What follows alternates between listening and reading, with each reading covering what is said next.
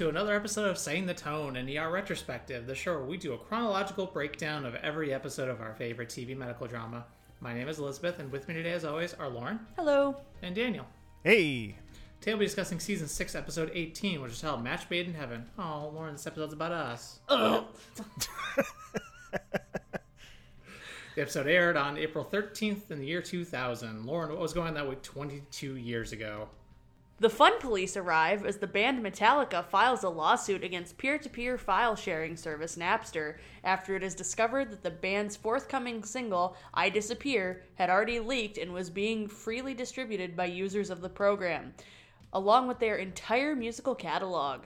The lawsuit sought $10 million in damages due to copyright infringement and started a chain of similar lawsuits that would eventually result in the service shutting down in 2001 and filing for bankruptcy in 2002. This whole thing is still being studied as of when I was in college from 10 2010 to 2014 for the music business. Really? Yep. I suppose, yeah, it is one of the bigger things in recent Co- times. copyright and how all of this affects and how it's led to streaming platforms today. It's insane how much this affects it. It's bonkers. I still think far too much about music licensing. And Lars Ulrich is still an asshole. That is also true. Rules of Engagement, the military legal drama starring Tommy Lee Jones and Samuel L. Jackson, debuts and takes the number one spot at the box office. Also of note, for Daniel only, the wrestling comedy movie Ready to Rumble, starring starring David Arquette and a slew of WCW wrestlers, makes its debut. Without without qualification, one of the worst movies ever made. Like Yeah. it is total dog shit Saw from beginning once. to end. They saw it once 20 years ago and never again. If you're gonna watch a wrestling movie starring David Arquette, watch You Cannot Kill David Arquette. Much, Much- better film. Much better movie. The the craziest thing about Ready to Rumble is that the big the supposedly the big uh star of that movie, like or like the big um in in the Ready to Rumble world, Mm-hmm. the big wrestling star is played by Oliver Platt. Which I think is The just the f- fuck? the funniest fucking thing. Like, which also too. Side note on Oliver Platt: is he the most like fraudulent uh, like A-list actor of all time. Of like when you think of Oliver Platt, you think of like serious like actor man, and then you realize he's been in fucking Drek, like Ready to Rumble in fucking 2012. Like, No, I was gonna say I think of him from 2012. I don't really think of him in but it's like, else. but, but he, maybe it's the name. Maybe it's just Oliver Platt. You know, it sounds like It very, does- very does- thespian name. You know, yeah, like that's you're, you, got a, you got a point there. Also, is this where David Arquette picked up the the World Heavyweight Championship? yes, was it was. around the time of- yeah. Oh Okay. God, Jesus. It was promoting this. It was promoting this movie. Although I think, if I remember correctly, I think the movie had either already come out mm-hmm. or or had been out for like two or three weeks before they mm-hmm. did it. So they didn't even do their cross promotion right because you'd want to do it like the week the movie's coming out or maybe the week before. They waited until like either two or three weeks in or after the movie was already done in theaters because this company will be out of business in less than a year. So There's your daily dose of wrestling. Lauren, you go. continue. Oh, you can't keep a good Santana down for as long as his song Maria Maria featuring the product G&B takes the number one spot on the music charts. The Santana Renaissance continues. No, I mean, which one would you rather be stuck with for all time, Smooth or Maria Maria? Like they're- Maria Maria. Eh, I don't know. I go back and forth. Like Smooth has warmer memories for me, but Maria Maria is more of an earworm to me. it's probably a better. Yeah, it's probably a better song.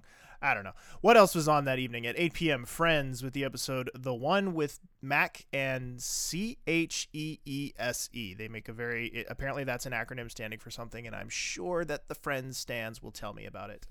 Uh, at it's like 8:30. Dennis system.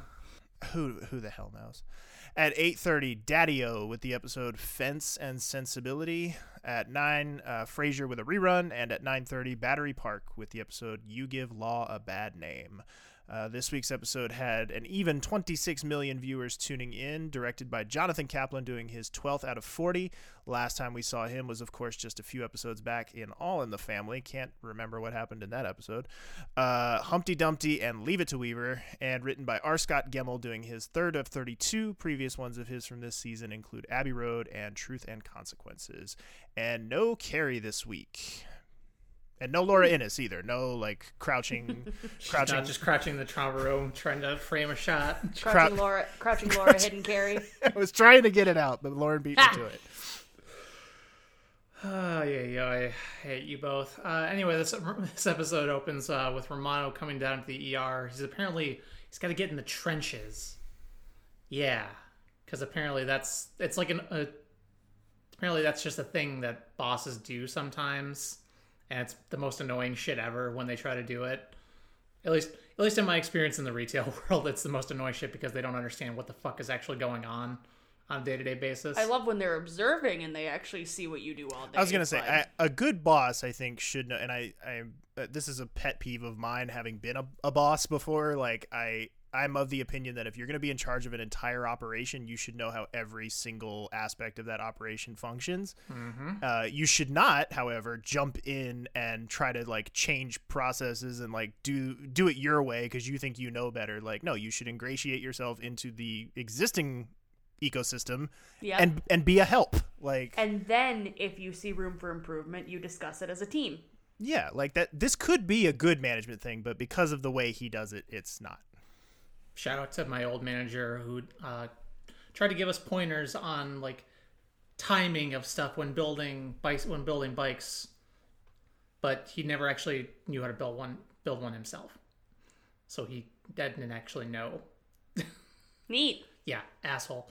Um, anyway but uh, we learned luca has worked four shifts in three days and the er is super behind on coding charts. Hmm it's almost like there's some people missing still. Um, oh yeah.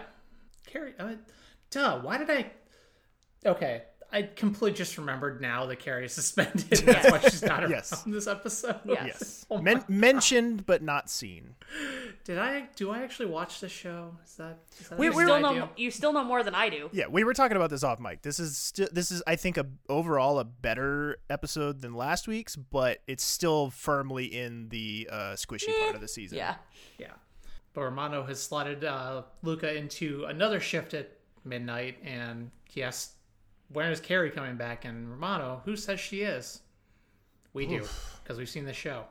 I also got a good chuckle at uh, Romano's coming down, pretending to shoot the shit and be warm. He goes, "Is that Croatian for lucky?" And Luke is just done with everything, and he just goes, "Luke." like fuck off. one of my one of my favorite um, running it's I don't know if it's a running bit or if it's just good continuity or just an extra added little detail but uh, the way they make Luca look excessively or exceedingly haggard throughout this episode like every time you see Luca in this episode he looks more tired than the last time you saw him like there's a scene a little bit later where his eyes are like bloodshot red uh, and then there's a scene late in the episode where I swear he's got more five o'clock shadow than he had at the beginning of the episode. Like, Yep. dude, dude is just exhausted by the end of this episode. Then we go on to Cleo has a motor vehicle accident trauma patient, and he's only had his license for two weeks. His name is Eli. I want to point out whose films are those because he just got rolled in. They're definitely not his.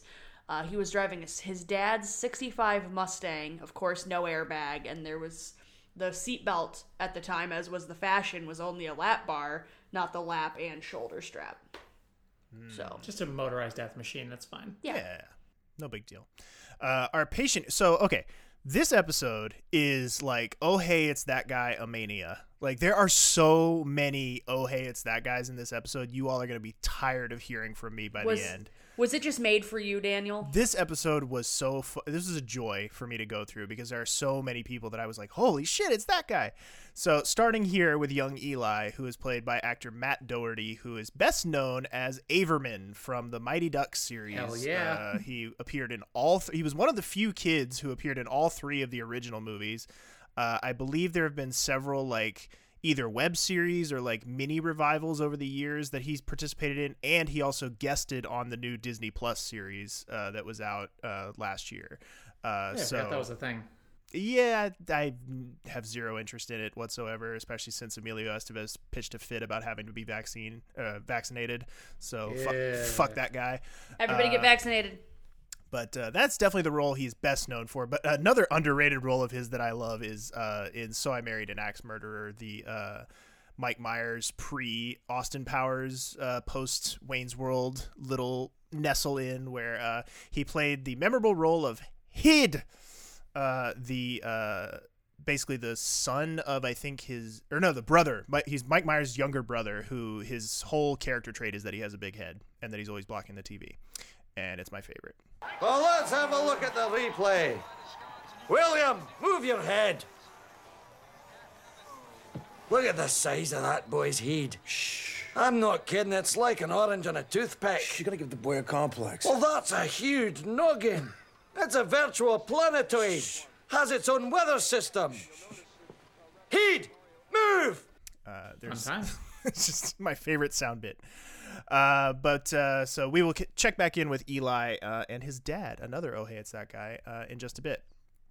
Uh, but for now, we go over to Doc's where we see Carol with the twins, and Luca shows up and complains about how rough his schedule has been at work. We find out that the girls have been accepted at the daycare in the hospital, and Luca does his best to try to help feed Kate. It's very cute and very sweet. Uh, and a lady comes in uh, and just fawns all over them and uh, says, "What a beautiful family they make." And uh, Carol and Luca exchange a very awkward glance uh, because of this, uh, and so do I. I was also participating in the awkward glance because let's let's not do this. Uh, but it does allow us to come in with some nice, soft, squishy twinkles in this soft, squishy part of the season. Uh, so we are now, I believe, uh, if I checked my calendar, 16 and two bangs to twinkles this season. Uh, I will take it.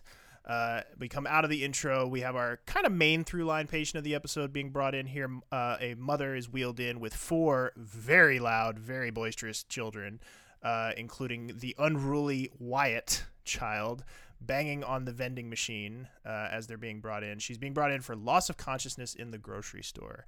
Uh, and our mom here is another oh hey it's that person Kerri Green who appeared in stuff like the goonies lucas and summer rental I don't know if we ever even get her first name in this episode. i don't Like I call we- her so many things in this episode other than an actual name. yeah i know i know the family name like the, the last name i know is parker Yeah. and i want to say they do get a name for her and i think it starts with an l but i could be Yeah. completely wrong about that but yeah i i when i first had her brought in because i i'm always like listening really hard anytime a new patient comes in and with her there was nothing i didn't get anything so i just wrote her down as dehydration Yeah. mom like that's basically what sh- what she was to me at this point Then we go over to the desk where Carter's complaining to Randi that he can't get his labs, and uh, David's nurse is also calling to Mark. Uh, uh, and David's nurse is also calling Mark to complain. Apparently, David's being kind of an asshole. Yeah, and uh, Luca can't find a form, and basically the whole everything's going wrong that Carrie would fix or Carrie would maintain. the system is collapsing without Carrie. Yes. Uh, Corday is awkwardly watching the call about the misbehavior of David of one David Greene behind Mark. Um, yeah, Luke, Lucas says they're basically just they're out of all the forms that they could possibly need, and Mark just says, "Oh, just go pull some more old charts from the lounge. It's fine." And oh, uh oh, bad times. Lucy's match form got sent to the ER. Ruh-roh. Yeah. I do love I love that one of the most consistent character traits for Mark over his the course of his time on the show is his complete disinterest in leadership. Like he just he does not want to be in charge He'll- of anything. He'll do mentorship when it suits him, Right. but you're right. Leadership, no. Like philosophical mentorship, he's all about it. Like he will coach the hell out of a new med student, but when it comes to like the logistical like nuts and bolts of running the department, he wants no part of it. And I love that that never changes. Yep. Uh, so then we go over to the mom and her kiddos, and the kids are a boisterous mess. And she also has a fifth kid at home with the neighbor. There, so she has like five kids under eight. No. No, no. I'm gonna say it in Spanish too. Yeah. No. Could we be recording this at a worst possible time? Oh, I wasn't gonna bring it up, but you did. no, I'm. So. I our listeners know I warned I warned people that I was gonna try to stay out of it, but holy shit, this episode a little on the nose. Little little bit. hmm Um. Uh. But yeah, the peds ward is gonna take the kids for a bit just to like give her some time to actually get her tests done and relax and figure out what's going on. And Wyatt is like, I don't want to go. And they're like, Well, we have a Nintendo. and he's like, "Do you have Super Smash Brothers?" And then he's totally on board. Oh, that was my favorite draw. I did not remember that Super Smash Brothers got a name call out on this uh, Yep. on this show. That that The made me first happy. one isn't even that good. Who do we all main on Smash Bros? Uh, let's see. So if we're talking strictly Any about any any of them? because I, I have a weird soft spot for the original one. I played a ton. Of, I probably played have played more. I don't know melee. I played I played mostly um the GameCube one. yeah melee. I I feel like at this time my main would have been either Pikachu or um, Samus. Kirby, Ness. you Hmm. would. Why? What do you what do Why? Because his spammy, annoying character. It was either Ness or from I think Melee on uh, Toon Link. Yeah, Toon Link's also fun. I would also do uh, Zelda. I was gonna That say was yeah other. the the Sheik uh, Yeah. the Sheik move that was my go to. I could never, I could never get the hang of. Oh, I would Zelda always play as Zelda. I would never I would never switch to Sheik. Oh, I would But- always go to Sheik. But, But all right. anyway, enough. Uh, we got to bring Mary back in. It's enough Super Smash Brothers talk. Um, so yeah, we go from there uh, to Lizzie checking on uh, Eli, uh, Cleo's patient, uh, doing a surgical consult, and uh, Dad comes in in the middle and uh, is. Despite Eli's protests during the initial uh, workup, where he was like, "My dad's gonna kill me," whatever, Dad is actually relatively cool about all of this. Like, Dad is uh, good dad moment here, uh, where he is m- far more concerned about his son and his well-being than about his stupid car. Uh, and dad here is a definite oh hey it's that guy, uh, played by actor Joel McKinnon Miller, who appears in stuff like Brooklyn Nine Nine, Big Love, The Truman Show, many other things. 103 credits to his name, and this is really uh, uh, all we do with him in this uh, episode. Like he really just kind of shows up here, has this one little scene, and then that's the last we see of him. Uh, would have definitely would have liked to have seen him do a little bit more. Let him be funny because he's right? hilarious. I know. I'll take uh, good, heartwarming dad content too. Like, but yeah, I was so glad this wasn't one of the cliche. Oh, you fucking wrecked my car. You blah, blah, blah, blah," this like- is almost uh, without the punchline. This is almost uh, frame for frame uh, redo of a storyline from the pilot. right. Uh, it- except it was a girl in the pilot who crashed the Yeah. car, and then the dad comes in and he's like, "I don't care about the car. I'm just having." And then she tells him which car it was, and he's like, "Mother, like not that car or whatever." Not it the was. cat, a Cadillac or whatever. Yeah, it's like this is almost uh, shot for shot a remake of that. Um, but uh, Cleo says that they're going to need to do exploratory surgery uh, to the dad, uh, but uh, Lizzie does not agree, so she pulls uh, pulls Cleo out into the hallway to uh, discuss this.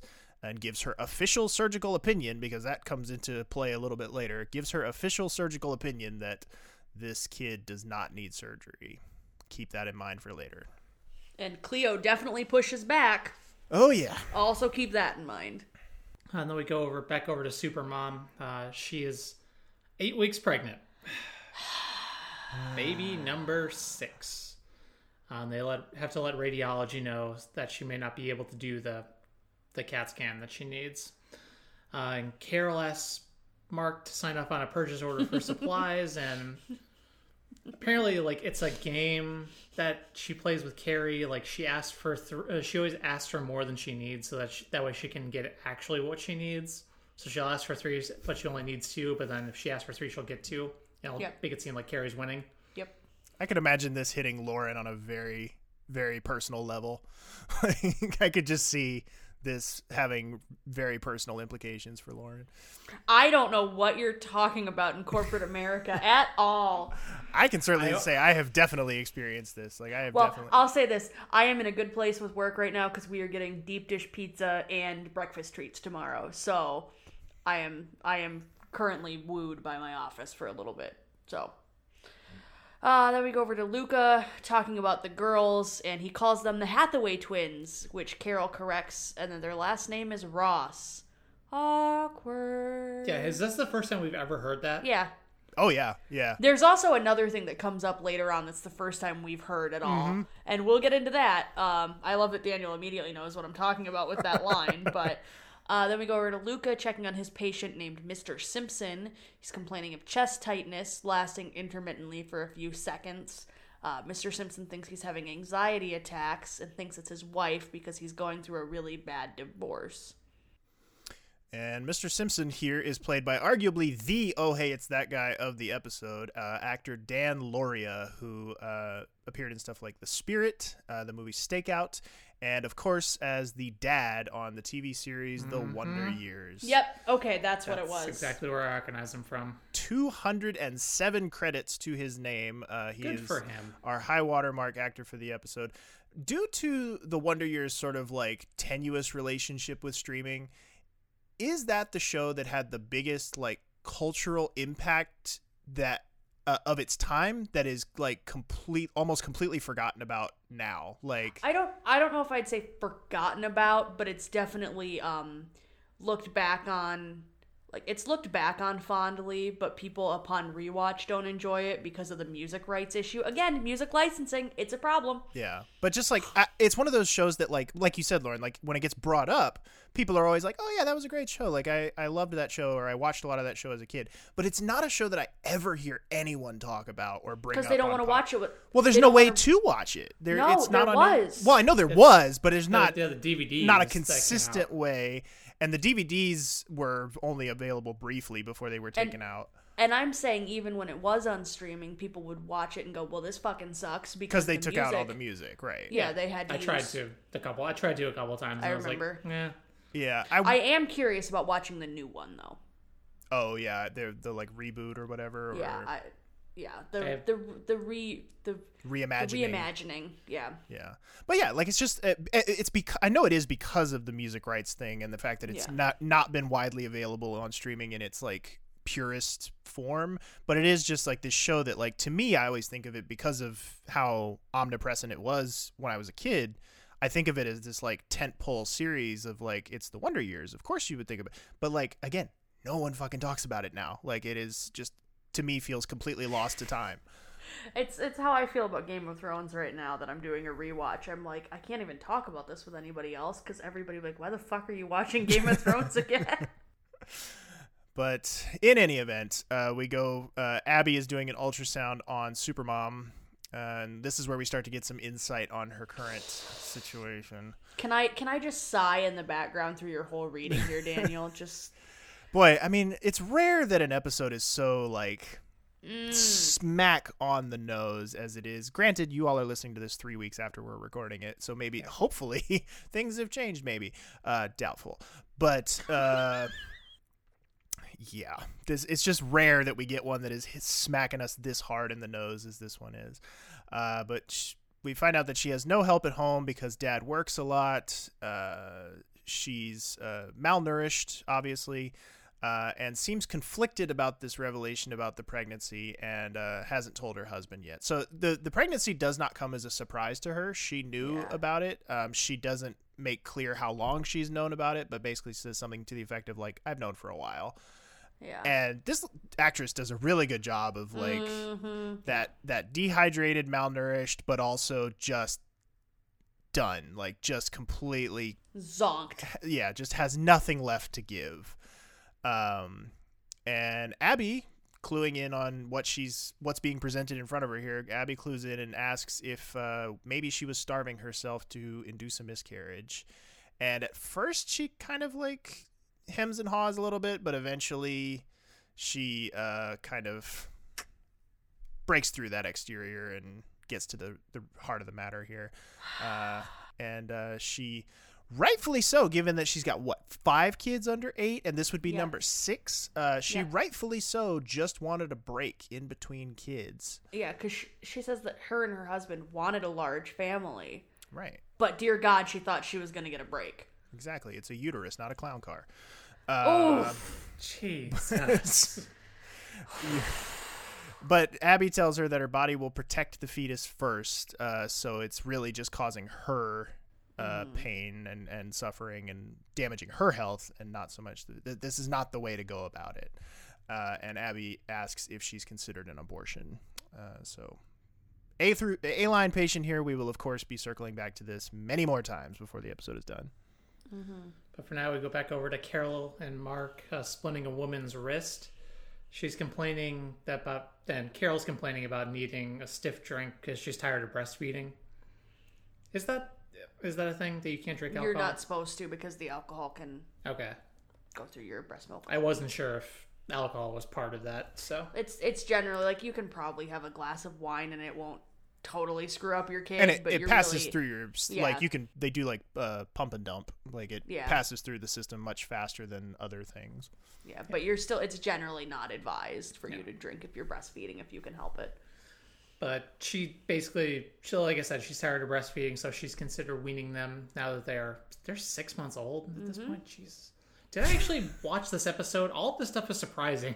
i swear To be fair, we've had a traumatic couple days. particularly with carol uh, i do sort of feel like somebody in the writers room looked up and saw the episode number and was like oh shit we gotta wrap this up. Like because it does sort of feel like they've kind of like the because carol's been in the corner for most of the season. Like carol had she had her moment early on when they, she had the twins but for the most part carol's been in the corner the whole season and it feels like now somebody has realized that her contract is up at the end of the season and they're like oh fuck we gotta wrap this up. Like let's go. Yeah. Speaking to that, she says, "Oh, they, Mar- uh, Doug has apparently been seeing them, and he asked me to move to Seattle again, and I think he's serious this time." Because they deserve they deserve a father, Mark. Like what the what an anvil of a fucking line that is Yeah, like we wouldn't. Oh my god, why wouldn't? Yeah, just Doug's been in town. show, NBD. show not tell. Yeah. I, I, I usually give them a lot of credit, and they did do a very good job of this, particularly like late season five of like reminding you that that he is still an active part of this story. Like he didn't die, he just went away, but not like doing too not not over overly reminding you of this this other entity that is out there. And this is, I feel like, a little bit of a backslide in that regard, where they just like rip the band-aid off completely, and we're just like, nope, we're gonna start referring to him as if he's a real character again. And but you're not, but you're not gonna see him. Like he's not, he's not here. Like we can't show you him. So it just, mm, it's not satisfying to me. It just reinforces my point that she should have just left with him because her character Yeah, doesn't do it for me anymore. Like she just, Just the magic is gone pay- in season six. just pay Clooney for like a couple days or three or however long to shoot one scene would be. Oh, I think. I mean, from what That's I all we need th- this here. is That's all we this need. is obviously jumping ahead a few episodes, but like apparently it was really it was asking a lot to even get him for what they did get him for like with his schedule being the way it was. Like it was Mm. it was like a stars align kind of situation that he just happened to have like an afternoon free that they could make this happen. And uh and even still it was like kind of a you know fraught process to get that all together. But we'll we'll talk about that when we get to that episode. But um the the reality that's why I've always thought it was strange that you would even go down this road because you can't get him. Like don't like like Lizzie said you have to show not tell after a certain point and like you they have to know that that is not a possibility they're not going to get him back for anything and the fact that she says like, oh, that like we went from her not really talking to Doug at all to oh, he's been here and seen them, and you know he's asked me several times Yeah. to move. Like, where was this saying? Oh, Doug called and asked me to move to Seattle. Like, why not even throw right that and, in? and that's what i was saying earlier like this feels like we're playing catch up with carol here Yeah. of like we've we've spent so much of the season just sidelining her and not making you making it very clear that she's not an important character in the show anymore and now all of a sudden it's like well we got to play catch up on the last six months and we got to talk about all this shit that's been going on off screen that we haven't been showing you and it just feels a little bit rushed Yep. Uh, I'm just, mm, guys, I'm trying really hard to stay off my soapbox. It's just so on the nose, and I just, mm, uh, I'll try to try to control my my liberal indi- righteous indignation here. Um, Abby gives Mark a rundown of Supermom's situation, and the husband is very controlling, which is why she didn't want him to know. And Abby says, "Oh, she just needed to push," because Mark asks if Supermom made the decision on her own to go get the procedure done, and Mark says, "Well, better call up to GYN and check because they might not even do that upstairs." So Abby, you know, says like, "Okay, shit, I'll call and make sure that they can give her an abortion before we, you know, push her down that road." Which women's body, women's choice legislation, stay out of it. Blah, blah, blah, yeah i even felt like mark was a little bit out of his depth here like Mm-hmm. I, I feel like he kind of overstepped his boundary a little bit of like just going straight to assuming that oh she isn't couldn't possibly be in the right emotional state to make a decision like this it's like you don't know that. like you haven't talked to this woman. And and a woman doesn't need a sob story to have an abortion. She can just have one because she wants one. Yeah, like I just even felt like it was again overall the show uh, on the show's part it does a very good job of presenting kind of the right perspective on it Yep. for the most part. But even Mark, I felt like kind of overstepped his bounds just a tiny bit. Yep. Wonder how many listeners we'll lose with how freaking pro-choice I'm being today. uh, To be fair, all of us are pro-choice, Uh-huh. so yeah. Da- Daniel, for a second, I thought you were gonna say, "Well, like, no, you're not," and I was like, uh, No, no, no, that was revisit that was our a- entire friendship. no, no, no, that was a very distinct uh-huh in, in Gotcha, agreement. Okay. Oh, I misheard and I panicked. Uh, so we go over to total 180 and just as upsetting, Benton flirting with Cleo in the drug lockup. Uh, there is a huge poster of a syringe behind them, real, real attractive. Yosh pops in, and they've kind of paused what they're doing, and they like pretend like they they go, "Oh, we were just discussing a patient," and Yosh goes, "I could use a good discussion myself." Like I feel like if they had given this to anyone else, it would have been Lydia. Yeah, but Yosh is But- such a but Yosh is- perfect choice. He's like, "Oh, don't mind me." I absolutely love it. It's so good. Um, but then Benton does go to consult on Eli as a second opinion, and Benton realizes that Lizzie already consulted on this kid because Cleo lets it slip, and he agrees with Lizzie's assessment, but is gonna do an ex lap for Cleo anyway. That's fine. Yeah, no, no problems could possibly result from this yeah, at all. totally standard procedure. Anyway, uh, oh god, This guy. my personal least favorite patient this of the guy, episode. are you kidding me? He's my favorite. He's my favorite fucking patient in the whole episode. I will explain why he's my least favorite in a second. But Carter's going to work on a gentleman who fell four feet at work. Um, he's he's really milking it, milking up. He's really milking it and hamming his pain up. You know what I mean? Yeah. He's trying to gain the systems for workman's comp. Uh, his name is Mr. Fazio, and after after an assessment, Carter says uh, pain is mu made up. And first, say who this oh this definitely hates this guy. Yeah. Uh, Mr. Fazio, uh, played by actor Michael Cavalieri, who appeared in stuff like Last Man Standing, The Next Karate Kid, the one with Hilary Swank, uh, and the TV series NYPD Blue. And just every other like bit comedy movie that you've probably seen in your Mm-hmm. entire life. I'm pretty sure he also had a bit part in an episode of The Sopranos as well, because as you might imagine, the most Italian man who ever Italianed. Uh, hey, I'm falling over here. I'm pretty sure he was in the Super Mario Brothers movie, but I'm going to look that up here in just a second after I'm done talk- speaking my piece uh, to confirm that. Yeah, he's one of the guys who gets turned into a Koopa, isn't he? I've seen that. Oh movie no no no no no! I, I know who you're thinking of, and no, but he has also been in an episode of ER. He was in a season four episode with uh, Del Amico. Uh, like uh, I, I remember that. the, he was like a, a gigolo or some shit. Like there was some something like that. Like, but I know exactly who you're thinking of, and he looks kind of Okay. like this guy, but is not the same guy. All right. Uh, but no, why I hate this this particular well, just this particular beginning of it at least. As someone with chronic pain issues, going to the ER for pain is generally already a fraught process because it's hard to really it's not something you can see. Can't see that I'm in excruciating pain like I have to tell you and especially someone like me who has like been dealing with chronic pain for a couple of years now at this point so I've learned to put on a nice face about it even though if, even if I'm in a lot of pain mm-hmm. so like when I'm showing it you know I'm hurting yeah Lauren's making Lauren's making a face at me It's bad. yeah. So people like this who go in faking pain and invisible injuries make it harder for people like me because we get treated less seriously because they have to wonder if we're making it all up just to try to get workman's comp or drugs in most cases is what the deal is. See, like yeah i just i hate it. I, I i know it's it's no fault of the writers of this show but i'm just saying in general i hate this stuff. See, you had to come in with your legitimate bone to pick and your legitimate gripe, and I'm over here trying to enjoy a talking bottle of marinara sauce, like because this man is so over the top in his Italianness that I am just like I was doing the Italian hand the whole time. Like it's just so very Italian, and I just mm, chef kiss. Love him. I don't love I don't love the character, but I do love him. He's precious to me. Uh, but we will see a little bit more of him a little bit later. Daniel is still doing the I'm hand still doing the hand thing because it's so it's mm, he's he has the th- he has it down perfectly. Maybe that's just the way that he talks. Maybe it's not an affectation, but if it is an affectation, it's a particularly good one. Uh, but we go from there to Luca checking in with Mr. Simpson.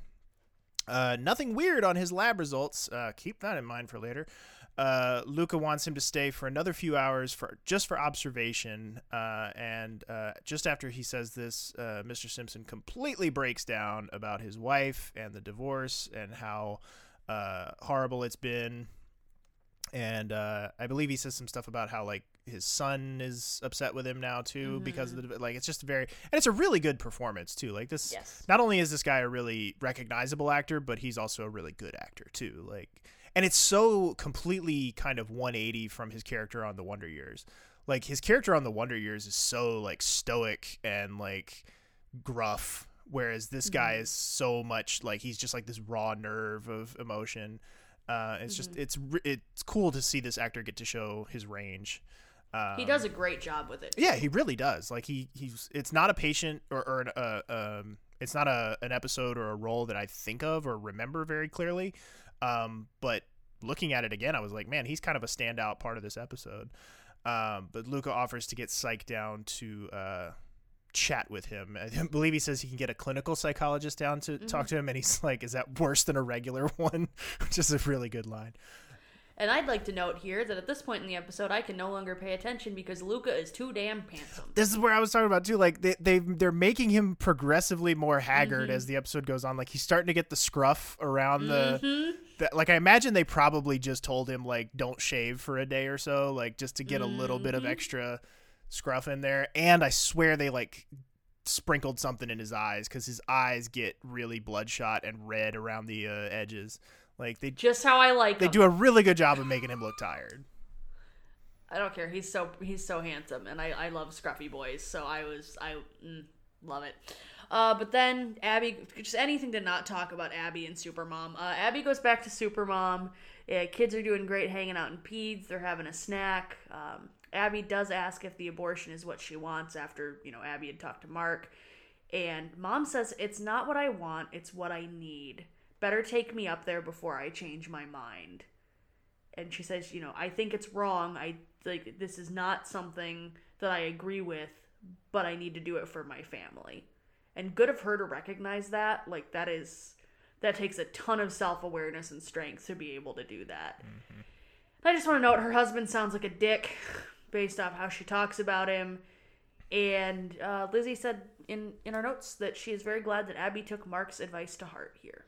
Yeah, Sorry, I it's just, just a read ni- that it's for ju- you. it's just a nice. I was sorry, I was looking at the IMDb for for that guy. Um, they got sucked into a black hole anyway, but yeah, no, it's just it's nice to see med students actually like listening and and not and especially when the advice is good. Right. Yeah.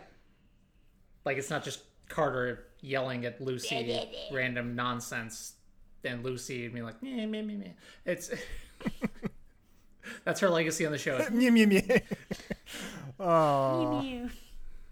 Anyway, either way, uh, David's nurse is calling again, and apparently he's making racial s- racial slurs. which is which is the hardest I've ever laughed at the phrase racial slurs. Because what is Mark's response? She's Swedish. It's such a good line. Like, how do you? How can you be racist against Swedish people? I'm sure people Oh find. no, a I'm way, sure people but- find a way, but it's just like it's the absurdity of it, especially when you're. I love that thing in in uh, shows where you only get one half of the conversation, like you Mm-hmm. only can hear one person's end of a phone conversation. It's just Yep. because your mind fills in the blanks, and it's just uh, it's so perfect. or it's what's the what's the thing that Michael Caine is, says in Goldmember? Oh yeah, yeah, yeah. Oh shit, I can't remember what it is, but It's like I hate I hate people who make generalizations about other people and the Dutch. Uh, and the Dutch. one feel of the like it's only one of the only genuinely funny lines in that dumpster fire of a movie. Okay, anything Michael Caine does in that movie is fucking great. I don't remember the rest of it, but I, But that Michael line in particular, is like if great, I think about that movie, that's the line I think about. There's one thing I hate, it's people who are intolerant of other people's cultures and ideals. And the Dutch. and the Dutch. Michael, Ca- s- I love- spoilers for our uh, our Q and A episode that you have already listened to three weeks ago. By the time you're listening to this episode, uh, somebody's gonna ask us for uh, people who were never on ER but we wish were. Michael Caine would be near the top of that list. Like he would have Michael he would have done an amazing job. yes. Just have Michael Caine be Corday's dad. Then No, no, Paul Freeman is much. He's much too perfect Okay, as her okay, dad. okay, but but he could have been like a fun uncle. Like he could have for like one episode. Like Or we'll- we'll go into it. Uh, I have plenty of ideas of where we can sprinkle Michael Caine in, in relation to Lizzie's life. Anyway, uh, Mark's gonna head out, and he's leaving Carter and Luca to run the sh- run the show. And Carter's workman's comp guy, Mr. Fazio, is showing apparently that he has leukemia, Rutro. like bad leukemia. Yeah, I love how, how this hematology goes like, uh... I'm, I'm gonna I'm gonna uh, I've no I don't know Oh, no, that's anything not about where that is. like My bad. I don't know what anything about like the testing diagnostic things for leukemia, but I'm assuming 95% blasts Pretty bad. seems bad. It seems pretty bad. Pretty bad. Yeah. Not a good not a good lookout. Yeah. And so yeah, I, I can't remember if it's here or if it's a little bit later. We'll talk about it here just because I'm not confident It's- that it's not. I, uh, the hematology guy, I can't remember if he was hematology It's- or it's- oncology, but it's later because hematology. it's later because I just remembered what happens here is somebody hands the test to Carter and they're like, "Your dude has real fucked up stuff." Yeah, and, yeah, yeah, yeah, yeah, And you're he, right. and he's like, um, and they're like, "You better call hematology down here." Yeah, yeah, yeah. You're right. Okay, so we'll we'll talk about that. only reason I we'll talk about that when we get there. Um, but uh, in any event, uh, we see Malucci who really doing his kind of only thing for this episode. He doesn't really get to do very much this week, uh, playing hall monitor and sassing Haleh. And uh, Mark essentially tells him to shut up, which is With my favorite line of, "When you've raised two kids from birth, you can tell people what to do. Until then, shut up." right because he's like he's like didn't she he's looking for carol and he's they're like oh she's on break he was like well she was on break blah, blah, blah, blah. it's like dude shut the fuck up like just shut the fuck up uh, this is this is maybe the first time all season that I have a genuine like gripe with Malucci. um, but we go from there. Lizzie is looking for uh, Eli, who has uh, Carter informs her has been taken upstairs to the OR by Benton, and she is Uh, we will Uh oh, spaghettios. get into that a little bit later. Uh, Carter uh, is then going in to talk to Mr. Fazio uh, and uh, tells him about his uh, leukemia diagnosis, and uh, he cannot believe him. Uh, yeah, yeah. Check back on this a little bit later, uh, and then uh, our other kind of token appearance this episode, Chen, who really doesn't get much to do this episode, uh, calls Carter in for help on a trauma. A 10 year old from a field trip suffering from some sort of an allergic reaction uh, and has had no response to Benadryl. Uh, Chen is uh, unable to intubate and starts to do the fiber optic intubation, um, but still struggles even with that. And he basically like shoves her out of the way and just does it himself. And uh, it's kind of a real weird flex from Carter here in this this moment. Like, I have a question for the class. Mm-hmm. So, do we think that because he's real grumpy this episode, Mm-hmm. do we think he's now starting to abuse the pain meds? No. I think I think that here it's still he's probably taking them as prescribed, going through his day to days, still incredibly in pain, and is just exhausted from that. I don't think he would have started yeah, quite yet. and I also think too they don't. I think they try to do it, but I don't think they do a very good job of of like connecting the dots. Um, I think he is more bothered by Lucy's match letter Yeah. than Ah, okay. than anything. Like and like I said, they don't they don't really do a very good job of connecting point A to point B, but like I think that's what we're meant to take away from it is Yeah. like Yeah, you're right. but it, now that, now I think about but it. that's kind of I think a little bit of a, a soft spot in the writing where they don't really make that connection very clear because he never I mean yeah he does bring it up at the end but it's just it's muddled And and at the end, we find out he also hasn't been sleeping real well. yeah so- they're de- I I think they are definitely building towards Yeah. where you're going but I don't think we're there quite yet um so yeah it's just kind of a, a really shitty moment for Carter All right, let's go to our first audio clip of the episode. Full 25 minutes in, uh, Mark gets home to talk to David about his behavior. Thank you for being so understanding. I'm sure he'll be better tomorrow. He couldn't be any worse. Is she gone? Yeah. Okay, she's gone. We'll be lucky if she comes back. Speak for yourself. Dad, we need her. Someone has to be here if I can't. It wouldn't be necessary if I went to that hospice. Well, then you could just be surrounded by strangers. They don't get much stranger than Nurse Van Bulow. Look at look at this room. It's like a, a damn hospital. How much is all this costing? Don't worry about it. Oh, what the hell is that? It's a portable toilet. You got me a, a Johnny on the spot? It's just for convenience. I am not taking a, a dump in your living room, Marker. God, I am not an invalid. I can still make it to the damn bathroom Sit down, sit by down. On, myself. sit down. Sit down here. This, this is exactly, exactly what I, I Okay, didn't you don't have to use it, Dad. Relax. Take deep breaths. I won't use it. Get you albuterol, okay? I'll take it back, all right? Here you go. Just take a few puffs. Nice and easy. Calm down. Hmm, Mark, if you just fucking listen. yeah Yeah. See, and the my takeaway from that is the is the way David says is she. I know that that is a very lives rent free in my head to this day. very excellent line read Also, the phrase Johnny on the spot. Mm-hmm. Yeah But yeah, kind of. But yeah, fuck you, Mark. J- Way to way to invalidate every single ev- everything that your dad wanted And for it his end only of life care. and it only gets worse. Yeah.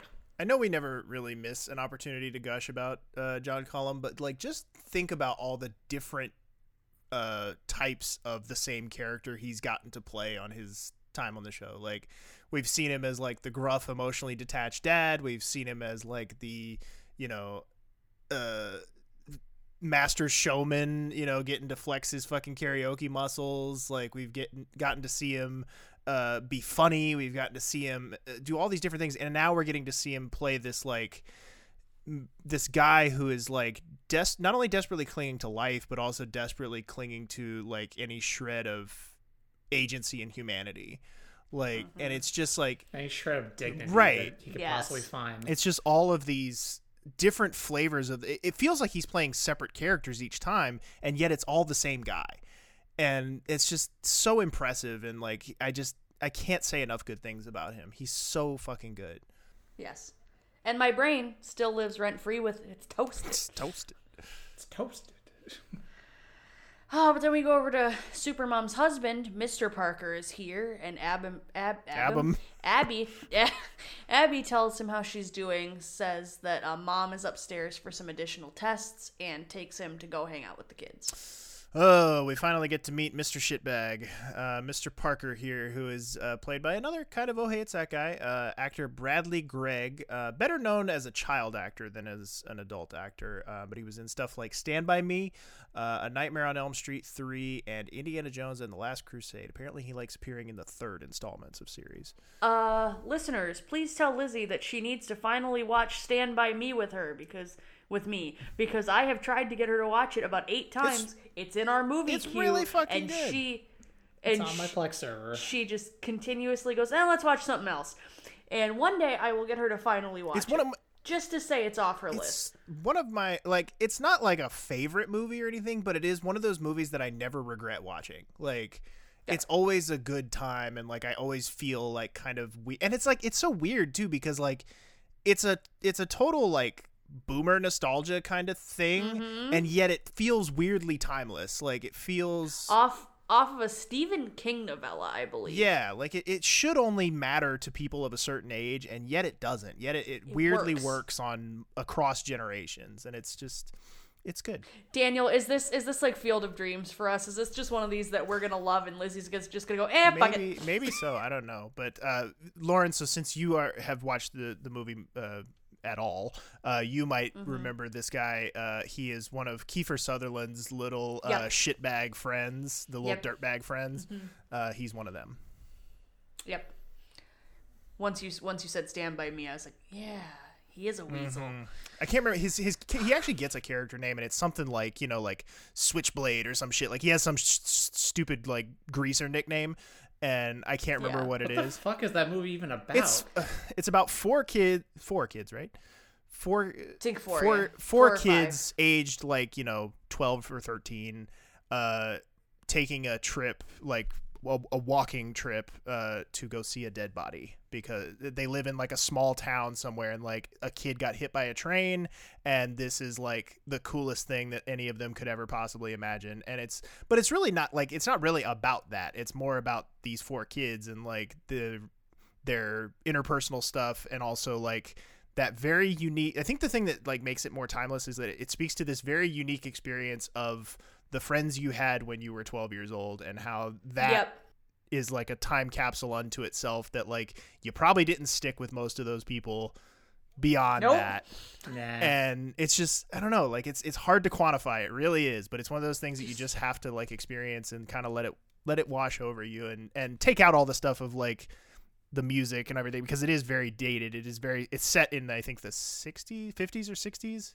50s. 50s or 60s um but it has like just all these amazing perform the, the kids are and, and the kids all grew up to be like famous actors. Like it's wil wheaton and um corey feldman and jerry o'connell and river phoenix. And river phoenix is all of like 14 years old in that movie and you can tell that like he's destined to be fucking james dean if he doesn't die of a drug overdose when he's like 20 hmm. like dude would have been one of the biggest movie stars in the entire i mean he already was kind of one of the biggest movie stars in the entire world but he would have been like He would have been a Clooney. he would have been a Clooney, a Leonardo DiCaprio. Like he would have been one of the biggest movie stars on the planet for a solid two decades, and he was totally stolen away from us. It sucks. Yes, please watch Stand By Me. Listeners, tell Lizzie to watch Stand By Me. Anyway, uh, Elizabeth goes to confront Peter about Eli, and Peter is scrubbing in upstairs, and uh, Lizzie goes, Did your friend happen to tell you that I had already consulted on this? And just, oof. But his white count has risen to 18,000, and Lizzie was like, Well, when I reevaluated him because he was being monitored, I would have taken that into consideration. And he says that Cleo wasn't sure that Lizzie would reconsider. And Lizzie takes over on the surgery, completely pulling rank, which Benton is not happy about. Hmm. And she's like, I don't fucking care.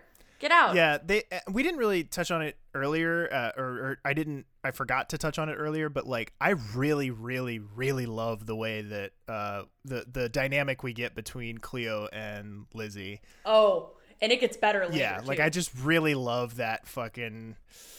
Mm, it's just mm, so good. Uh, but we go from there. Uh, we find out that uh, Rutro, uh, Fazio's blood work got mixed up with Mr. Simpson's, and it's Mr. Simpson who is the one with the leukemia. Uh, the a guy from hematology is filling Carter in on this, uh, so they need to go get Luca right away to correct this. And we get a recurring, semi-recurring character out of this. The hematology guy, Dan Shine, is the character's name. Uh, and he's played by actor Randy Lowell, who appeared in stuff like National Lampoon's Vacation, Contagion, and Real Genius.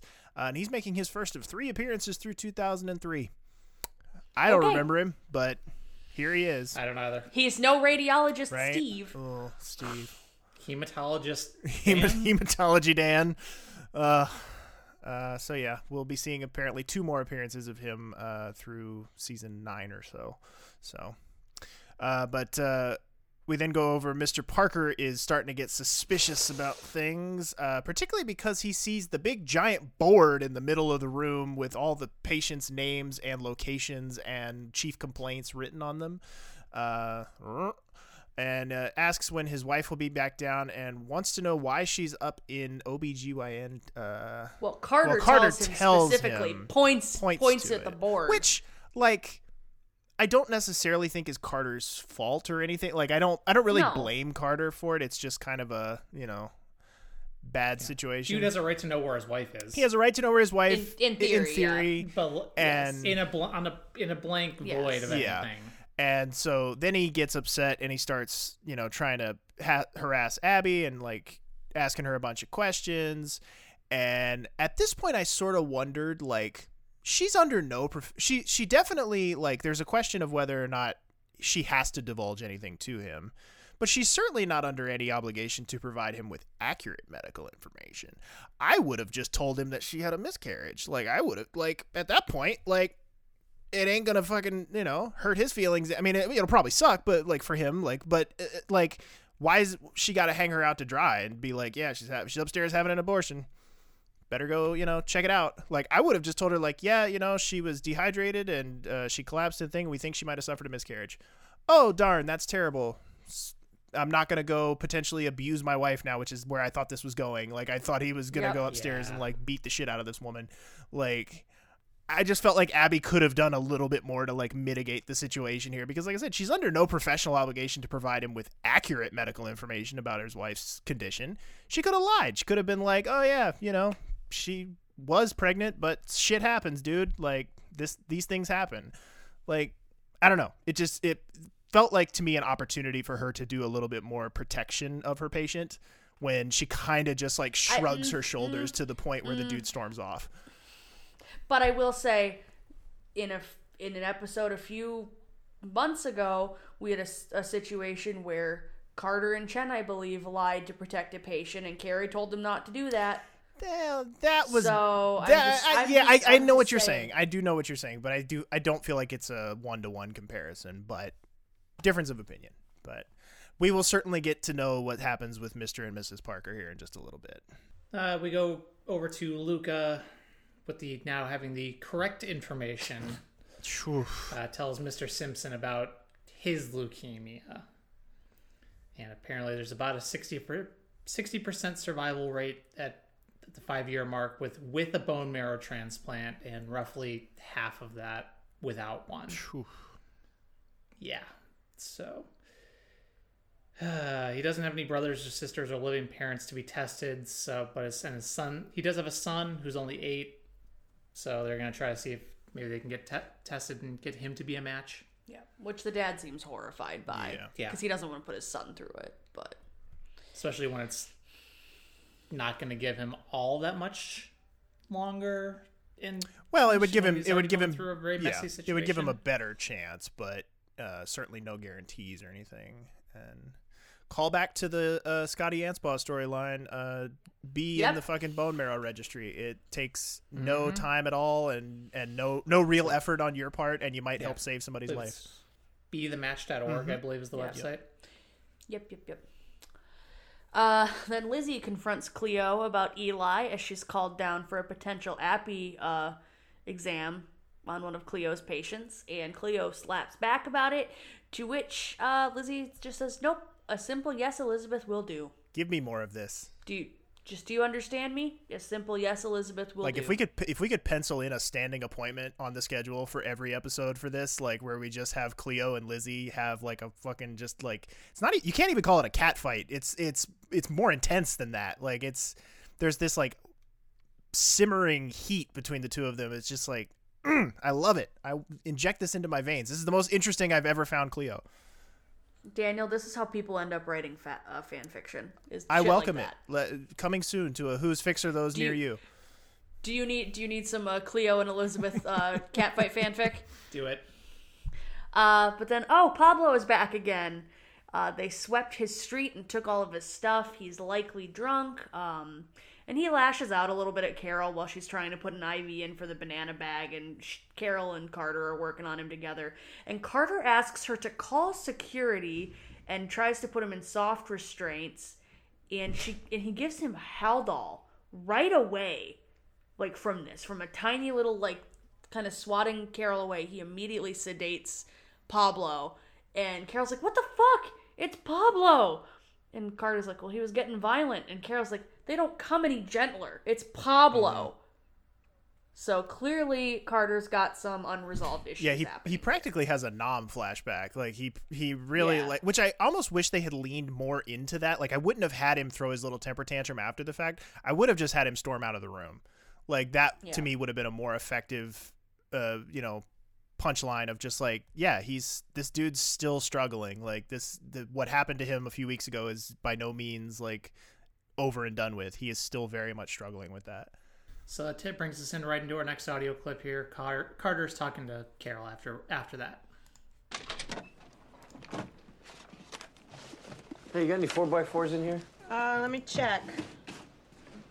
Zero form, Adaptic. They're not in here. They're definitely in the suture room. Hold on, Carter. I'm still looking. Here we go. What's going on with you? What do you mean, Pablo? I mean your overreaction to Pablo. Or am I now overreacting to your overreacting? I was just trying to be careful. Maybe it was a bad call. You okay? Yeah, I think so. I know what it's like to have your life change up on you, you know? I mean, a year ago, I was living with Doug. Now I'm living alone with two babies. Go figure. Yeah. Takes a while to deal with it, to get used to it. I think you still need to get used to it. Lucy matched. Oh, God. Where? Here.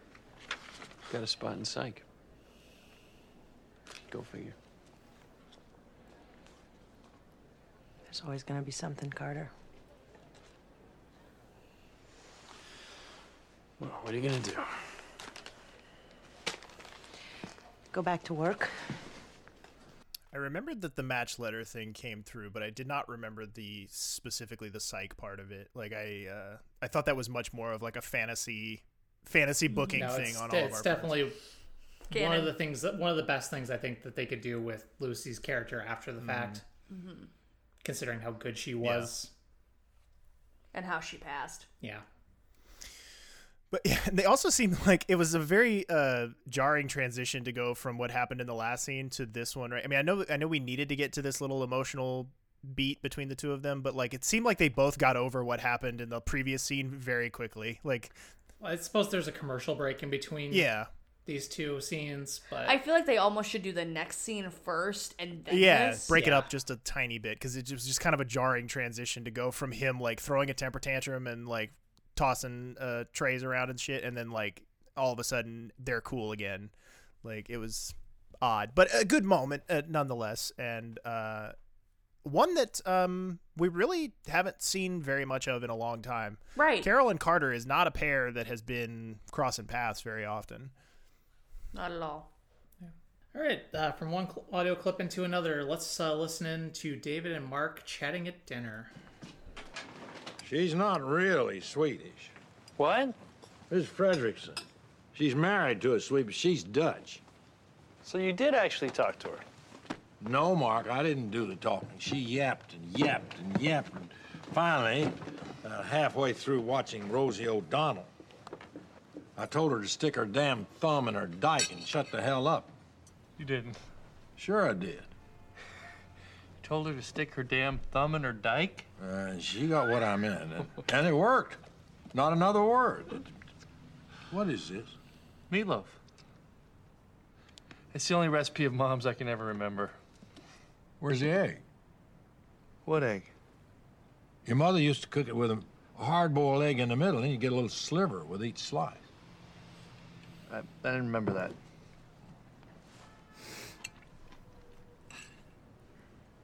I never much liked the egg anyway. I always ate around it. Okay.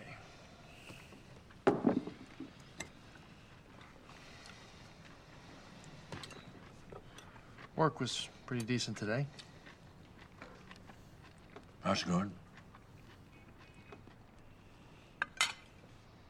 So anything happen here? Like what? I don't know. Maybe you and Mrs. Fredrickson did something. Well, what the hell would we do, Mark? Play Parcheesi? Dad, forget it. Okay. Let's just uh, try to make conversation. Yeah, okay. Whatever.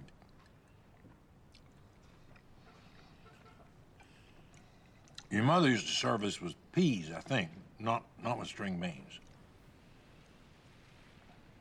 Yeah, guess so. Oh, this man is a treasure. Must be. I'm sorry. And the Dutch.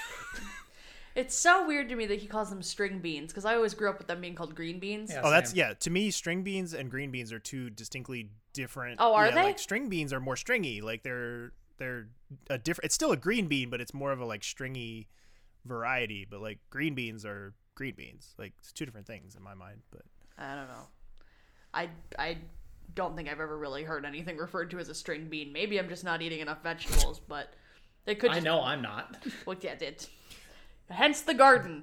Um, that just reminded me of every uh conversation that I had with somebody in either 2020 or 2021. Like like what what'd you do today? What would I have done? like yeah. like it's it's amazing collab chat lasted as long as it did, considering all of us were just in our houses. yeah, like And I'm still in my house yeah, like for very for different reasons, but you can at least go to the movies again, though. it's true. I played Fire Emblem for four hours today. Woo! Um, but yeah, also take your thumb and stick it up her dyke. Right after I don't even know what that means. What orifice is that? bel- I- is it shut your yeah, mouth? I believe in this Is I'm it? assuming it's shove it up in, your ass. in this or something. particular context, I think he means mouth, but uh, using that word following a, immediately following a Rosie O'Donnell reference was Yeah. a little bit on the nose. but uh, Yep. yeah, boy, another quaint, which feels like a little bit of a holdover at this. I guess she her show probably was still airing at this point. Yeah. But to me, I always think of that as a '90s thing. Like I always think of No. her. It would have been like it would have been into like the early aughts. Yeah. But Kind of like Survivor. That's that's an early aughts thing, not a '90s thing. that well, that I think of an early odds thing. But okay. for some Fair. reason I always think of Rosie O'Donnell as a, a 90s phenomenon but uh but yeah so certainly uh they- they're they're trying David and Mark like they're they uh, that I really love that um that little bit of dialogue too from David where he's like uh he uh, he does the thing about the egg and then he can kind of see that that hurt Mark's feelings a little bit and he immediately like kind of pivots in his gruff grumpy sort of way where he was like well, I never liked the the egg part anyway like it was just Uh, correction from the correction desk. Roseanne ended properly in 1997. uh, Oh, well we were talking about Rosie O'Donnell so that's Rosie two O'Donnell. different oh, Rosie O'Donnell. different Wow, excuse me. different boisterous white woman from the 90s I did get them confused quite a bit. I could see why I Growing could see why uh, they've gone in very different directions in the years since let me tell you Yeah. uh, And I just googled green beans and string beans are the same. Yeah, no, they are the same, but they're just like it's a different like preparation thing. I, I will show you. I'll have to show you a picture later of what Okay, I fine. know. Of. The Rosie O'Donnell show was at for up to 2002. See, there you go. In any event, we go from there. Abby is uh, up in uh, the OB ward and finds the husband waiting up there. And this is a real weird little interaction here where he's complete 180 different from how he was down in the ER where he was like basically stamping his feet and like yelling and demanding to know where his wife was and here he like starts out by apologizing for letting his emotions get the best of him and says that you know oh she was just run down and got depressed and calls it a moment of weakness Ugh. and I, at this point, before she went in the room, I don't know how the, the two of you felt, but at this point, before she went in the room, I was like, I don't think she went through with it. Like, yeah, I, I thought Yeah, I thought he that's- that's stopped. what I it. think thought, he yeah. stopped it. And like, and that it just like I had this like pit in my stomach as I was watching it. Like the whole, I mean, it's Mm-hmm. still not great, but it was really like, uh. And yeah. So she goes into the room and talks with the with Supermom, and uh, you know the the heartbreaking line from her because I think she's also she's delirious from the anesthesia at this point too Yeah. Wouldn't be surprised. and uh, she says like kind of meekly that they'll be able to try again soon and that he forgave her which is just like the whole thing, Horrifying. right the whole thing is just so fucking dystopian and i just hate it so much It's ho- you're right, Daniel. It is horrifying the way that they wrap that. yeah like it, it's i can't like it's not a happy ending by any stretch No. it's not No. like a it's not the darkest timeline, but it's certainly not one of the brighter ones. Like I feel like it could have been. Like I feel like the worst timeline would have been that either he hurt her or that he like burst into the room and like you know stopped it from happening and like just basically forced her to carry this kid. Like I don't know. Like the, I just feel like there are worse. Not many, but I feel like there are worse ways that the story could have ended. And all of those definitely happen. Uh-huh. Oh, they sure do. Yeah. Uh, th- this is again hit at a real strange time for us to be covering this episode, given what was uh, the news of the the week, and uh, it was really sobering to think of just like this is one of those things of like not much has changed in this regard, and if it has, it has changed for the worse. Like it has, it's, it, it has definitely not gotten better. It's either exactly the same as it was, or it's arguably worse, and that sucks. Um, but we go down to the lounge where Chuny and Connie are looking at pictures of uh, Carol's twins, and uh, they bring up that Luca had two kids, and uh, there's this little conversation between the three of them. Uh, and then Luca comes in to grab his jacket because he's going out to the uh, ambulance bay to meet a trauma. And Carol follows him out there and asks to see some pictures of his kids. And he has a picture of his daughter, uh, Jasna. I think it was Yasna. Yasna, um, at her fourth birthday party. Uh, cannot remember if this is one of. I, I know at one point they screw up the wife and daughter names. They get them flipped. So I can't remember if this is one of them or not. But like as we've mentioned before, Luca's backstory is a hot mess. Um, but he has a picture of her at her fourth birthday party, uh, and he doesn't have any pictures of his son, and says that he is. It's a miracle he has the one he does of his daughter. Like, so you get the impression that he had to leave quickly from Croatia. Like, he didn't get the chance to. Sit, or or they were all destroyed, you know, in whatever conflict you know there was, and it's just very very sad. And he this really fucking powerful line from him here at the end where he says to see Marco, his son, he says to see Marco, I just have to close my eyes and he's there, usually with chocolate ice cream on his face and hands. And I'm not, there's I'm not crying. You're crying. there's crying. so much love and warmth in the way he delivers Yeah. this too. Like you can tell this is a man who's grieved, who you know obviously it still hurts, but like Yeah, it's still he- fresh. it's just fond. Yeah, and somebody makes. I, I'm not gonna like spoil it here because somebody does bring it up in the the listener responses. But there's an excellent little bit of like set dressing or set design choice here that really um, enhances this moment and makes it even better. I think, but I, I don't want to like steal the thunder Okay. from this person who pointed it out in the listener responses. But it's just it's an excellent little choice that they made to have this scene where they had it and shoot it the way they shot it. It's just really really good. Uh, then we go over to Cleo is checking on Benton in the on-call room, and she just goes in and snuggles up to him. That's it. Just That's okay, cute. cute. Yeah. Hashtag great. bench. Hashtag hashtag bench. Um, Carter is at Gamma's in the kitchen, and he's just getting himself a little snack. And Corinne, the housekeeper, presumably wakes up thinking the dog got in and offers to make him some food. He's like, "No, I'm good. I just couldn't sleep. You're good." And we and he looks up at the clock, and it is 2:15 a.m. as he is pouring himself a glass of milk.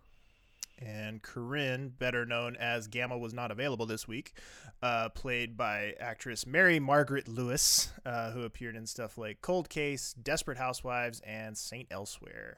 Uh, this is the one and only appearance of Corinne, so I really think this would this scene would have gone a lot better if this was Gamma. like I, I really feel like this is a prime Carter Gamma scene, and Yeah. they just couldn't get her this week or something because they have Corinne stand in for her instead.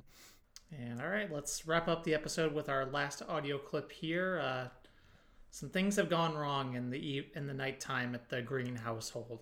Mark! Mark! Dad, Mark! Yeah, just a second. What's wrong, Dad? I told you this damn stuff would get in the way. What happened? Oh, I was trying to get to the bathroom. I got tangled up in these wires in the tube. Damn! I'm sorry. I, I should have moved this stuff. I should be able to get up and go to the bathroom by myself. It's my fault, Dad. I should have left the lamp on. I tried, but I got tangled up and. All right, it's no big deal, Dad. Oh, my pajamas are soaked. Yeah, well, don't worry, we'll get you a fresh pair. I haven't wet the bed since I was five. Dad. Just sit down here, okay? I'm gonna put the shower on and let it warm up. You shouldn't have to do this, Mark. Think how many times you did this for me when I was little. Oh, I'm a grown man. Whoa, whoa, wait, wait, wait, wait. This, this isn't right, Mark. Just isn't right. I know, Dad. I know. All right. Just rest for a minute.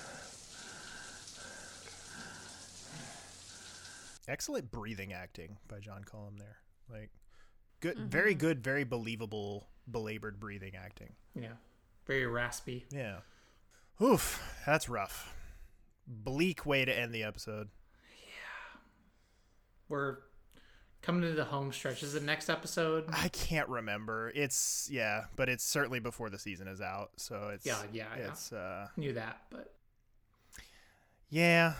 It, uh what more can you say? I mean, it's just it's it's tough to watch, but at the same time it's very exceptionally well done. Like the as a from a uh, a story that's never been like I, I don't think anyway, never been like a main focus.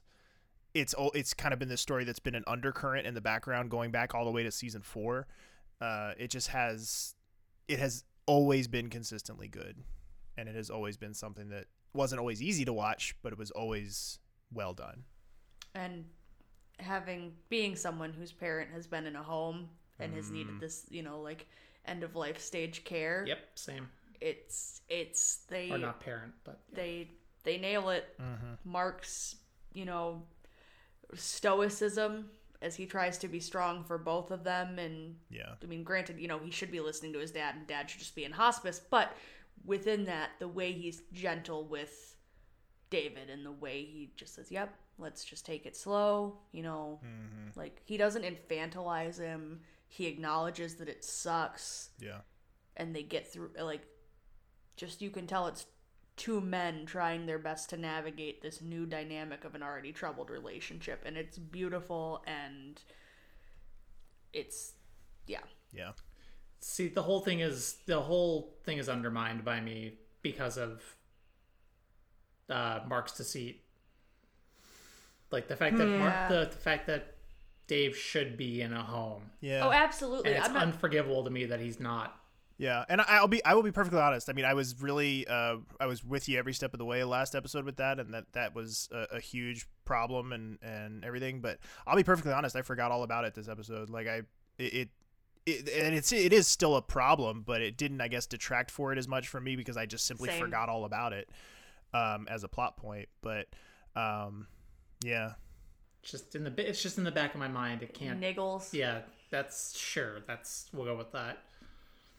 Just just a little scratch in the back of my mind whenever I'm watching this storyline. overall, I, like I said earlier, I think I think we are trending in the right direction. I think we're getting out. We're, we're starting to dig our way out of the soft, squishy part of the season and, and head into that fun roller coaster ride that is the last couple of episodes before a season finale. Um, but and this this episode, I think, I think if they'd have focused a little bit more on, um, for whatever reason, uh, like I was saying earlier in the episode, the the the dot connection between Lucy's letter and Carter's behavior isn't strong enough. Like it isn't it isn't well established enough. They didn't do enough to really connect those dots for me to make it the central kind of um, conflict in the episode. And you know the the other A plot really with Abby and Supermom like that is pretty well done. I mean, pretty like pretty expertly executed. Um, but it's just not a particularly fun storyline to think about, especially given current events. So it's just like it leaves you feeling kind of hollow at the end, where there's just not a ton to sink your teeth into, except for, in my opinion, the David and Mark stuff. The David and Mark stuff, I think, is the glue that's kind of holding this episode together. To a lesser extent, um, uh, honorable mention to Cleo and Lizzie. Cle- the Cleo and Lizzie conflict stuff is really excellent, and I really like that a lot. But overall, I think I couldn't give this episode more than about a seven. Yep. That's about where I landed. Maybe six point five. Yeah, like It, we're getting there. We're getting. You can see kind of if you squint, you can see that the the end of the season is is fast approaching, and that we're starting. To, like I said with Carol, it really feels like somebody just noticed how many episodes she has left in her contract, and that we have to fucking wrap this shit up. So it feels like we've hit the fast forward button on her a little bit. Um, but you know, i i we're getting there, but we're just not quite there yet. I think the biggest critique for this episode that I can give it, or the biggest, the, the worst thing I can say about it is the fact that we watched it what two days ago, mmm Lauren, Yeah. and I forgot uh, nearly everything about it already. Yeah, I know. Yeah, that is Until we always started going through the still until we started going through. It's just completely unmemorable. Yeah, there, that is always a struggle. Like depending on what day of the week you watch versus when we record, sometimes I do need to remi- I do need to refresh my memory and look at the notes to be like, oh yeah, that was the episode I just watched three days ago or whatever. Yep. And this is totally one of those where I like had to kind of like the except for the Abby storyline because it was so like punch you in the face like this is what's happening right now. Everything else though, I definitely had to like remind myself like oh yeah Ab- uh, carter does have his little like moment with carol and like there's all these little like little moments in there that i had just completely brain dumped Also, I, I just want to touch on this here. I know, like, we've joked this whole time since Luca showed up about, oh, God, you know, Luca and Carol are so bad together and blah, blah, blah. I'm still seeing them as just really good friends here. Like, The- I'm, yeah. I'm Yeah. still not seeing it as a forced I'm- ship. I'm this whole getting- time, the way we talked about it, I was thinking that it was going to be like this whole season long thing. Oh, I was Will They, too. won't they? i'm getting And it's, no. i'm having they're- fucking uh season four carter Del Amico flashbacks Yeah. where i keep waiting for them to kiss and apparently we're gonna get to the end of the season and like nothing's gonna have happened and we'll have all completely collectively mandela affected a whole field trip to wrigley field like we'll have completely just misremembered that they ever did anything together But but I'm just saying, like, as of this episode, I still think they're a beautiful friendship. I love the way she asks about his kids. Yeah. I I love what they have so far. Yeah, I have, I've always felt that that that is fine. That part of it does not bother me at all. It is. It is. I'm when just they get I'm to just that. saying it. I read ahead on some of our listener comments, so I wanted to get out in front of that before I interrupted the comments themselves. well, what did the listener say, say about it, Lauren? Melinda S, I'm sorry that I was calling you out on that, but I saw your comment and I needed to proactively editorialize. Uh, Kerri Green, for this Gen Xer, she is for she is forever. Nope, I can't read. That's not a period. That's a dot on my screen. For this Gen Xer, she is forever Andy from The Goonies or Maggie from Lucas. But this role is a close third when I think of her. Another tough subject that ER tackled in the mid 90s with grace. Crazy to think that a woman doesn't feel like she can make her own choice about her own body without her husband having something to say about it. Knowing Abby's personal experience with abortion that we discover in a later season, I wonder what is going through her mind and if she thinks she made the right decision for herself. Carol and Luca never worked for me. Not a fan. Carol starts to pull away from him in this episode, and the weird tension is palpable in, the, in their scenes together after the woman assumes they are a family with the twins. No disrespect to Carol, but by this point in my multiple rewatches, I'm just ready for her to move on with Doug. Daniel is fist pumping in the background. Um, they kind of drag it out a little slower than I'd prefer, but I'm not a huge Carol fan, so my opinion is not so objective. Yosh, you're awesome. We could all use a good discussion more often. John Cullum is still my favorite character on the show. Each episode makes me tear up a bit more as we near his heartbreaking end. Audrey T says, Not good, Cleo. Pinning the surgeons against each other. Oh my gosh. Hello, the Wonder Years dad. I forgot he was on this show too. Cue the intro music. If you plan on being the perfect mother, you might as well fail now, while they're still too young to remember. Great words, Mark Green. At Leah1989 says, There was a common thread in this episode relating to some of the isolating aspects of caregiving relationships. Carol juggling raising her twins alone, the mom of five Abby cares for struggling to manage it all, now dealing with another pregnancy, and Mark navigating caring for his ailing dad as his dad struggles with the loss of much of his own independence and his shifting relationship with Mark. And the revelation that Luca doesn't even have one photo of his son left. What a way to show how things can change so drastically. As he talks to Carol, the train speeds by above. casting casting around flashes of light, almost like an old movie reel. They look up and it's gone as fast as it appeared. He closes his eyes and brings his son's image to mind as the moments must flash through his memory. That was such a great bit of scene setting. What I took away from this episode is things don't always get easier, they just get different. All in all, this one feels somber and heavily impacted by the shadow of the All in the Family events. To varying degrees, almost everyone feels caught under a dark cloud of sorts. Yeah. That is almost enough to make me want to give it like a solid 7.5. Yeah, like I said, like- the, the, the the that bit there in the last paragraph about the the old movie thing, like uh, Mm-hmm. I, I read that comment before I watched the episode, so I was specifically looking for it as I was watching Mm-hmm. the episode.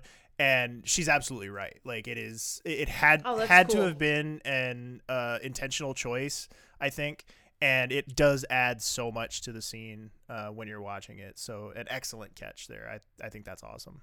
All right, well, that's about going to wrap up our episode for today. Thank you all very much for listening, as always. The show is brought to you in part by our patrons over at patreon.com slash Podcast.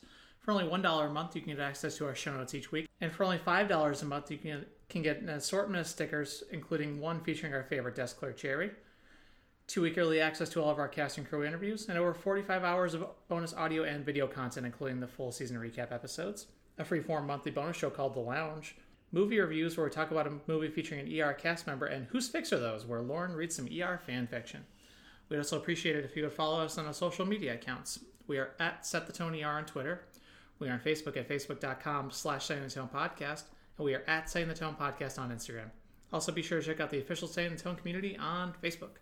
Our theme music is provided to us by Andrew M. Edwards and Daniel. Where can folks find you at? They can find me on Instagram at dan.u, that is Y-O-U dot E-L. They can also find me on my other podcast, The Popular Court, with my co-host Jake Terrell, where we do a different pop culture topic each episode and put it through a little mock trial.